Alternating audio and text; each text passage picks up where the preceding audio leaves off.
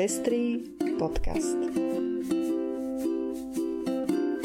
O všetkých farbách života.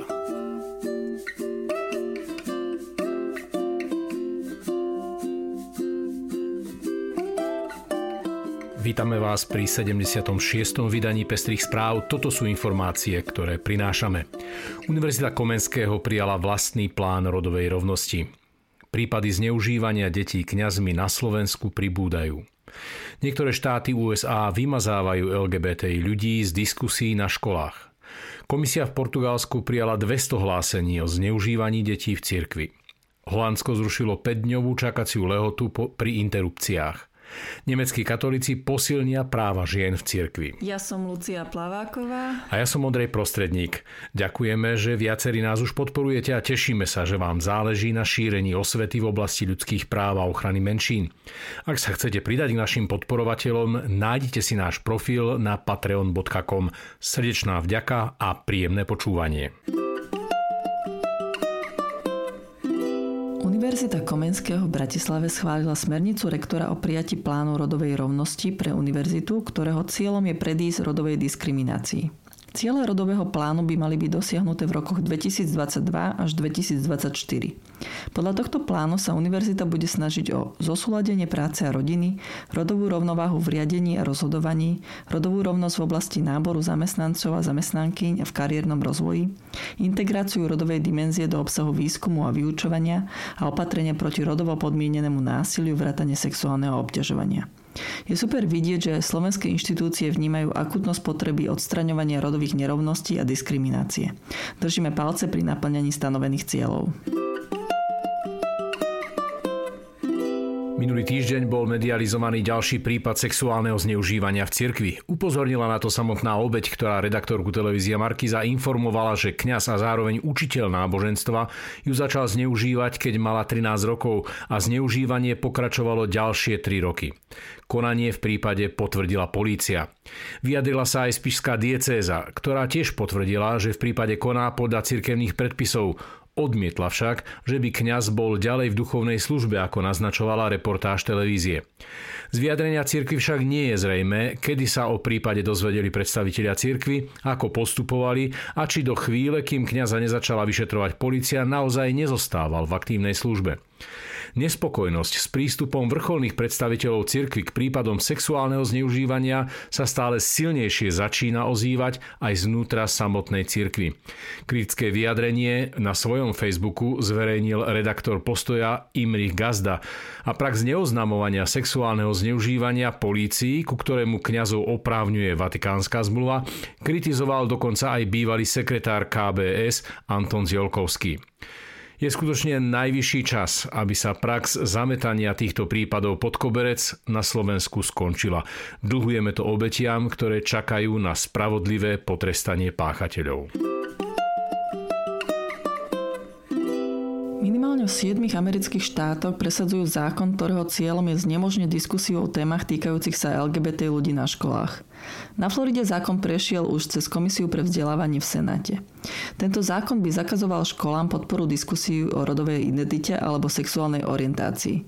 Zároveň by rodičom umožňoval žalovať školu v prípade, ak by zákaz nedodržiavala. Takýto zákaz vystaví už tak zraniteľných študentov a študentky nebezpečenstvu dopadov na duševné zdravie, prípadne môže spôsobiť aj náraz šikany. Niektoré z návrhov predložených v amerických štátoch zašli až tak ďaleko, že zakazujú učebnice, ktoré sa venujú aj otázkam týkajúcim sa LGBT ľudí. Dúfam, že slovenskí konzervatívci, ktorí v rámci svojho údajného boja za slobodu prejavu opakovane strašia príkladmi z USA o cancel culture, sa postavia rázne proti týmto návrhom. Lebo neviem, čo iné je očividným príkladom zásahu do slobody prejavu ako toto. Portugalská komisia, ktorá vyšetruje prípady sexuálneho zneužívania mladistvých v katolíckej cirkvi, oznámila minulý týždeň, že sa jej ohlásilo už vyše 200 obetí. Je to ďaleko viac, než doteraz vo svojich vyšetrovaniach uvádzala katolícka církev. Svoju činnosť pritom komisia začala len pred mesiacom. Obete sa narodili medzi rokmi 1933 až 2006 a pochádzajú z rôznych častí krajiny a majú rozličné sociálne postavenie. Nemalý počet hlásení prišiel aj od Portugalcov a Portugaliek žijúcich v zahraničí. Komisia uviedla, že obete vo svojich hláseniach uviedli aj mená ďalších osôb, o ktorých sa domnievajú, že by mohli byť tiež obeťami toho istého predátora. Oznámenia odhaľujú utrpenie, ktoré v niektorých prípadoch obete skrývali po 10 ročia. Pre mnohé z obetí je toto oznámenie prvým prelomením ich mlčania, uvádza sa v tlačovej správe komisie.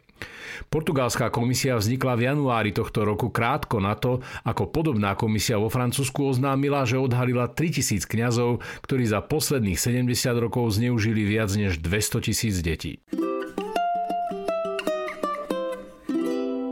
Holandsku odhlasovala dolná komora parlamentu zrušenie 5-dňovej čakacej lehoty pri interrupciách. Čakacia doba sa v súčasnej dobe aplikuje pri tehotenstvách, ktoré trvajú dlhšie ako 16 dní a je súčasťou holandskej právnej úpravy od začiatku 80. rokov, pričom už od svojho začiatku čelila táto úprava kritike. Zmena v Holandsku je však konečne na dosah. 101 poslancov a poslankyň hlasovalo za jej zrušenie, kým 38 bolo proti. A to konkrétne strany, ktoré sa hlásia ku kresťanstvu. Novelu musí teraz ešte schváliť Horná komora parlamentu. V dôsledku tejto zmeny by sa mala zvýšiť aj dostupnosť interrupcií v Holandsku a to vďaka rozšíreniu možnosti predpísať interrupčnú tabletku aj priamo všeobecným lekárom alebo lekárkou. Ženy by tak nemuseli navštevovať špecializované kliniky. Pripomeniem, že kým v Holandsku sa prekážky prístupu k interrupciám snažia odstrániť, tak na Slovensku čelíme opakovaným snahám o pravý opak. A práve predlžovanie čakacej doby je jednou zo zmien, ktorú sa snaží presadiť Záborská a spol. A to namiesto toho, aby sme existujúcu čakaciu dobu, podobne ako Holandsko, odstránili. Nemecká katolická cirkev smeruje k zásadným reformám, najmä v otázke postavenia žien v jej štruktúrach. Dohodli sa na tom predstavitelia laickej katolickej organizácie Zentralkomitee der Katholiken a nemeckí katolickí biskupy. Cieľom je prekonať vážnu krízu dôvery, ktorou katolická cirkev v Nemecku prechádza. Hlavnou zmenou bude posilnenie práv žien a ich postavenia. Ako uviedla predsednička organizácie katolických laikov Irme Šteter Karp, ľudské práva sa v cirkvi stanú realitou až vtedy, keď sa budú vzťahovať rovnako na mužov aj na ženy. Zmeniť sa má tiež spôsob, akým si cirkev bude vyberať biskupov a to tak, že sa pri výbere posilní hlas veriacich. Apoštolský nuncius v Nemecku Nikola Eterovič v reakcii na dohodu upozornil, že nemeckí biskupy by pri reformách nemali zabudnúť na zachovanie jednoty s pápežom. Útorok 15. februára sa od 9.00 do 16.30 uskutoční 20. ročník hodnotiacej konferencie zahraničnej a európskej politiky Slovenskej republiky. Konferencie sa zúčastní aj prezidentka Zuzana Čaputová, predseda vlády Eduard Hegar a minister zahraničných vecí a európskych záležitostí Ivan Korčok. Viac informácií nájdete vo facebookovom evente 20. ročník hodnotiacej konferencie zahraničnej a európskej politiky Slovenskej republiky. Predvečer smutného výročia zavraždenia Jana a Martiny usporiada Nová Cvernovka v spolupráci s festivalom Konvergencie koncert pre Jána a Martinu. Hudobné spojenie generácií, na ktorom sa predstavia renomovaní hudobníci spoločne so študentmi konzervatória v Bratislave. Večerom bude sprevádzať Jozef Lupták. Koncert, ktorý môžete sledovať aj online, bude v nedelu 20. februára o 19. hodine. Viac podrobností nájdete na webe Novej Cvernovky. A to je už všetko z dnešného vydania Pestrých správ. Do počutia o týždeň.